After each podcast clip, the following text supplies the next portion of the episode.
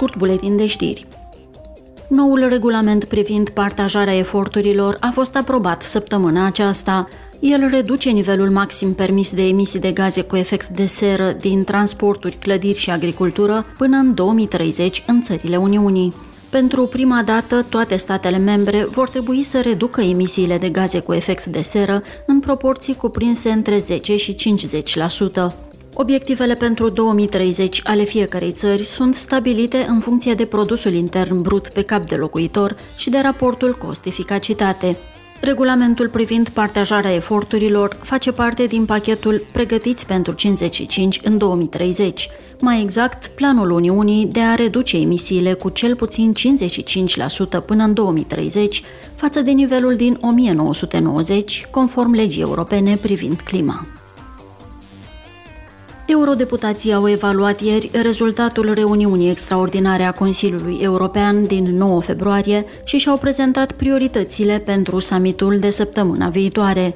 Președinții Charles Michel și Ursula von der Leyen, prezenți la dezbatere, s-au concentrat pe măsurile luate de Uniune pentru a crește competitivitatea și dezvoltarea. Cât despre războiul Rusiei din Ucraina, președintele Consiliului European a spus: We continue to fight a battle for peace Continuăm să luptăm pentru pace, o luptă diplomatică.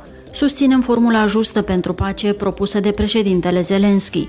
Ea se bazează pe Carta ONU, pe respectarea dreptului internațional și facem tot posibilul pentru a convinge comunitatea internațională să sprijine eforturile de a restaura pacea.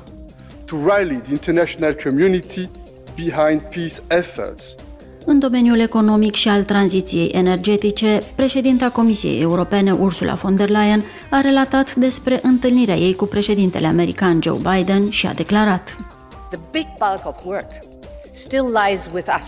Cea mai mare parte a muncii ne revine nouă în Europa.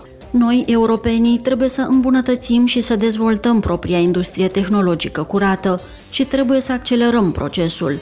Trebuie să simplificăm procedurile, trebuie să acordăm un acces mai bun la finanțele publice și private. To public and private finances.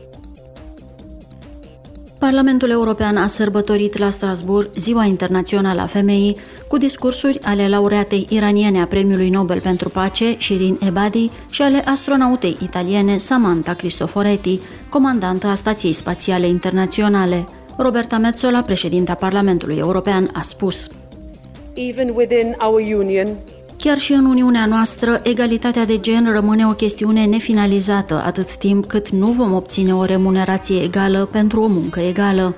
Chiar și în ziua de azi, o femeie din două este victima hărțuirii sexuale. Este timpul ca Uniunea Europeană să conducă prin exemplu, să stabilească norme juridice care incriminează violența împotriva femeilor, să îmbunătățească accesul la justiție și să ratifice Convenția de la Istanbul până la sfârșitul acestui mandat the Istanbul Convention before the end of this term. Atât Shirin Ebadi cât și Samantha Cristoforetti au subliniat rolul femeilor în societate. Câștigătoarea Premiului Nobel pentru Pace a vorbit despre amenințările la adresa femeilor din Iran.